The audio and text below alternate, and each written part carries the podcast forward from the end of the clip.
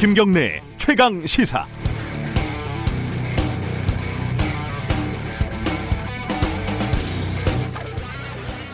채널 A의 부적절한 취재 행태 그리고 검찰과의 유착 의혹 이에 대한 MBC의 보도 어, 이 사건만큼 아전 인수의 전형적인 모습을 보여주는 사례도 없을 것 같습니다. 현재 윤석열 검찰의 비판적인 쪽은 채널 A와 검찰, 구체적으로는 윤석열 총장 측근과의 유착에 포커스를 맞추고 유시민 작가가 대표하는 친노, 친문 그룹에 대해 검찰이 모종의 작업을 하고 있다. 이런 큰 그림을 그립니다. 그 반대쪽에서는 이 사건의 제보자라고 할 수 있는 즉 메신저가 범죄자였다는 사실에 포커스를 맞추며 친노, 친문 그룹을 겨냥하는 검찰 수사를 방해하기 위해서 사전에 기획되고 세팅된 사건이라는 역시 큰 그림을 그립니다. 다 그럴듯하긴 합니다. 하지만 하나하나 뜯어보면 양쪽 다 대부분 소설입니다. 벌어진 사건을 유리하게 이용하려는 것과 사전에 기획한 것은 엄연히 다른 일이거든요. 지금 팩트로 확정할 수 있는 건 채널A 기자가 검사와 친분을 앞세워서 이철이라는 범죄자를 압박해 유시민 관련 제보를 받으려고 했다. 이것뿐입니다. 나머진 대부분 일방의 주장이거나 근거가 부족한 상상이죠. 이 와중에 MBC가 이철의 주장을 바탕으로 최경환 전 부총리와 주변 인물이 신라젠에 65억 원을 투자했다고 보도한 것도 나쁘게 보면 악의적이고 좋게 봐도 무모한 상상이었고요. 반대로 이 사건 제보자가 윤석열 총장이나 그 부인 관련 제보를 한 사람이라고 조선일보가 보도를 한 것도 역시 나쁘게 보면 악랄하고 좋게 보면 게으른 보도일 뿐입니다.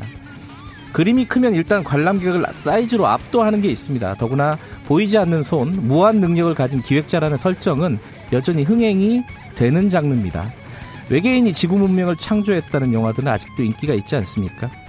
선거를 앞두고 정치권은 어느 쪽이 됐건 사활을 걸고 자신의 큰 그림을 인정받으려고 하겠지요. 하지만 적어도 언론은 사실관계, 팩트라는 디테일을 놓치면 안 될 겁니다. 스스로 언론이라고 생각을 한다면 말이죠. 4월 6일 월요일 김경래 최강시사 시작합니다.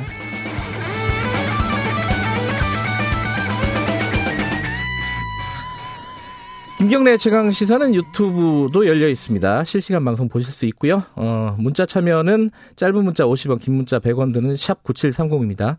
어, 인터넷 어플리, 아죠 스마트폰 애플리케이션 콩 이용하시면 무료로 참여하실 수 있습니다. 참여해 주신 분들 추첨 통해서요, 시원한 커피 보내 드리도록 하겠습니다.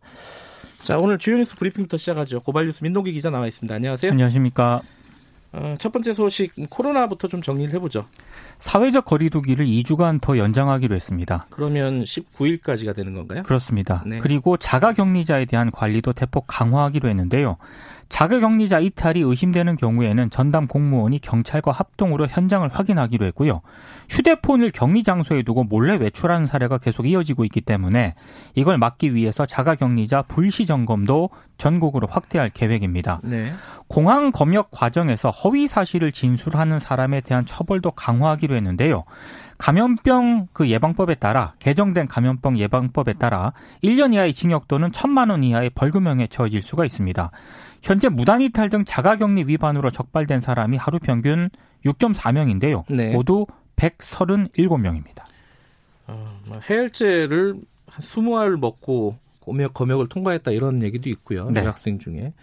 뭐 이해는 됩니다. 그죠. 뭐, 미국에 남아 있으면은 치료를 받기가 굉장히 힘든 상황이기 어렵죠. 때문에. 네.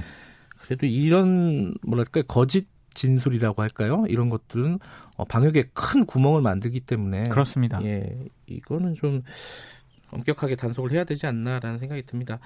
지금 사회적 거리두기는 잘 되고 있는 겁니까? 어떤 통계 같은 게 나왔죠? 구글이 세계 131개 나라의 사회적 거리두기 실천 수준을 정리한 보고서를 네. 발표했거든요. 우리나라를 좀 살펴보니까 지난달 29일 소매점과 문화시설을 방문한 이들의 비율은 코로나19 확산 전보다 19%가 감소를 했습니다. 네. 기차역, 지하철역과 같은 곳의 방문 비율도 17% 줄었고요. 직장도 12% 줄었거든요. 반면에 광장, 국립공원, 해변 이런 곳을 방문한 비율은 51% 늘었고요.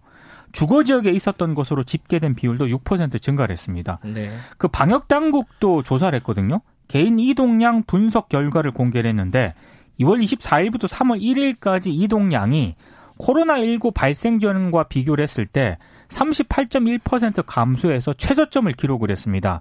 근데 이제 사회적 거리두기를 실천한 첫 주 있지 않습니까? 네. 이 최저점을 기록한 기관과 비교를 했을 때 이동 건수가 16% 16.1%나 증가를 했거든요. 그러니까 지금 조금만 더 저 버티자 이렇게 하는 지침만으로는 한계가 있다 이런 비판도 나오고 있습니다. 주말에 집 앞에 있는 식당에 갔더니 사람이 굉장히 많더라고요. 근데 식당에서도 열 체크를 하더라고요. 들어갈 네. 때. 아, 해야 됩니다. 네. 어, 미군에서 지금 무더기 확진 나온 거 있다. 이게 어디서 나온 거죠, 이거는? 이게 미군 72명이요. 네. 최근 국내 연구소에서 코로나19 확진 판정을 받은 것으로 확인이 됐는데 네. 문제는 주한 미군 쪽에서 이들이 한국에서 주둔하는 미군은 아니다. 이렇게 밝혔을 뿐 감염 경로는 물론이고 근무지조차 알려주지 않고 있다고 합니다. 어, 한국에 있는 주한미군이 아닌데 여기서 왜 그 검사를 받은 거죠? 그러니까 그게 이해가 안 되는 그런 대목인데요. 예. 평택시도요. 캠, 이 캠프 험프리스에 있는 주한미군 사령부에 이들의 신원 등에 대해서 문의를 했는데 네. 주한미군은 아니고 한국 안보에 도움을 주는 군인들이다. 이렇게만 답을 했다고 합니다.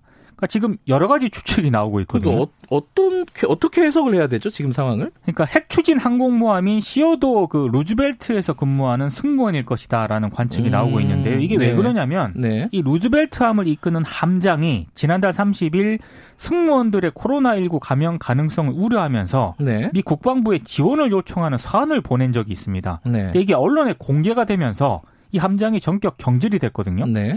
그러니까 지금 루즈벨트의 최근 항로를 살펴보면 남중 국해 등이 포함되어 있습니다. 한국과 굉장히 가깝거든요. 네. 괌에 지금 정박하고 있는 그런 상황인데 155명의 확진자가 나왔기 때문에 루즈벨트 승무원 것이 지 않냐 이런 음. 추정이 나오고 있고요. 네. 오키나와에 있는 괌 미군 기지 승무원일 것이다. 뭐 이런 얘기도 지금 여러 가지로 나오고 있는데 네. 어떤 경우든 주한미군이 한국 바깥에 근무하는 미군 장병들의 검진까지 국내 연구소에 의뢰를 한 것 자체가 대단히 부적절하다라는 그런 비판이 나오고 있고요. 특히 이번에 주한미군이 검진을 의뢰를 하면서 어, 검체 실명 대신 번호만 표기를 했다고 하거든요. 네. 이것도 역시 논란이 좀 제기가 되고 있습니다. 실제로 주한미군, 그러니까 한국에 있는 주한미군 확진자들도 좀 있죠. 지금 누적 확진자가 5일 기준으로요. 네. 모두 19명이거든요. 예. 주한미군이 또 대응 지침을 어기고 부대 밖 술집에서 출입한 장병들에게 강력한 징계를 내렸는데요. 중사 한 명은 봉급이 몰수가 됐고 병사 세 명은 봉급 몰수와 함께 계급이 훈련병으로 강등이 됐습니다. 네. 경제 소식 하나 알아보죠. 그 쌍용차가 다시 좀 생존 위기에 몰렸다. 어, 이거 좀 정리를 한번 해보죠. 그러니까 이 최대 주주가 지금 인도 마힌드라 그룹이거든요. 그렇죠. 예. 지금 최대 주주로서의 지위를 사실상 포기하겠다는 뜻을 밝혔습니다. 2,300억 정도를 원래 자본 확충을 위해서 투입을 하기로 했는데 네. 최근 코로나19 확산 등으로 이 대외 환경이 악화가 되면서 이 계획을 유지하기 어렵다고 밝혔습니다. 그러니까 지금 쌍용차는 2011년 마힌드라가 인수한 지 9년 만에 다시 갈림길에 서게 됐는데요. 이 마힌드라 등의 추가 지원이 없을 경우에 쌍용차의 독자 생존은 쉽지 않은 그런 상황입니다. 지난해 12월 말 기준으로 이 쌍용차가 보유한 현금성 자산이 1,200억 정도인데요. 지난 한 해 급여로 나감 지출만 4,300억 정도 되거든요. 음. 그러니까 지금 3분의 1에도 미치지 못하는 그런 상황인데 여기에다가 올해 만기가 돼서 돌아오는 차입금만 2,540억 정도에 이릅니다. 그러니까 유동성 위기가 불가피한 그런 상황인데요. 일단 새로운 투자자가 등장을 하거나 아니면 주채권은행인 산업은행이 대주주가 되는 방법 이 두 개밖에 없는 그런 상황입니다. 네. 그러니까 지금 후자 같은 경우에는 아, 정부가 직접 개입을 해야 된다는 그런 얘기인데 예, 이걸 가지고 또 논란이 좀 제기가 될 것 같습니다. 그 강남에 삼성 사옥이 있지 않습니까? 네. 그 그쪽에 있는 철탑에 올라가지고 어, 시위를 하고 있는 해고 노동자, 삼성에서 해고된 노동자죠. 어, 고공농성 300일을 맞았다고요? 지난 4일 그 300일째를 맞고 있는데요. 네. 김용희 씨가 삼성항공의 노조를 만들려다가 해고가 된 지 300일째가 됐습니다. 아, 삼성 쪽은 아직 여기에 대해서 확답이 없는 그런 상황인데요. 어, 300일째 되는 날 시민들이 같이 이제 집회를 벌였습니다. 네. 뭐 경북, 경남, 인천, 전국에서 많은 시민들이 상경을 했는데요. 아, 철탑에 올라가서 일부가 또 이 김용희 씨를 만나고 왔거든요. 특히 최규진 인도주의 실천의사 협의 회장이 만나고 내려와서 기자들에게 얘기를 했는데 장기간 고공투쟁으로 내장 기능이 마비가 되고 음. 우측 편마비가 오고 있다. 정신적으로나 육체적으로 지금 당장 무슨 일이 벌어져도 의아하지 않을 정도다. 이렇게 건강 상태를 우려를 하고 있습니다. 이 법적인 문제를 좀 넘어서서 어, 삼성 측의 어떤 결단이나 이런 것들이 좀 필요한 상황인 것 같아요. 그렇습니다. 마지막 소식 하나 좀 정리해 보죠. 고등법원 부장판사 전용 차량 있지 않습니까? 네. 이게 아직 폐지가 안 되고 있는데요. 이게 차관급이죠. 그렇습니다. 예. 세계일보가 이 더불어민주당 이철희 의원실을 통해서 연구 보고서를 입수를 했는데 네. 고등법원 부장판사급 전용 차량이 136대인데 네. 지금 재판 업무만 담당하는 부장판사에게 제공되는 전용 차량 이게 한 85대 정도 되거든요. 음흠. 이게 상대적으로 활용도가 낮기 때문에 단계적으로 감축을 하겠다 이런 방안을 밝혔습니다. 지금 이것도 좀 문제가 되고 있는 게요. 올해 그, 그 예산안 가운데 법원 차량 임차료만 30억 정도 되고요. 네. 고등법원 부장판사 등 차관급 전용 차량에게만 한 11억 정도가 책정 예산이 책정이 되어 있거든요. 이게 굳이 필요한가 음흠. 이런 비판이 계속 나오고 있습니다. 어, 검찰도 많이 줄인다 계속 얘기를 하잖아요. 관련 네, 차량. 그렇습니다. 어, 법원은 조금 시간이 걸리네요. 어. 많이 걸리는 것 같습니다. 예, 네. 예. 여기까지 듣죠. 고맙습니다. 고맙습니다. 뉴스브리핑 고발뉴스 민동기 기자였고요. 김경래 최강 시사 듣고 계신 지금 시각은 7시 31분입니다.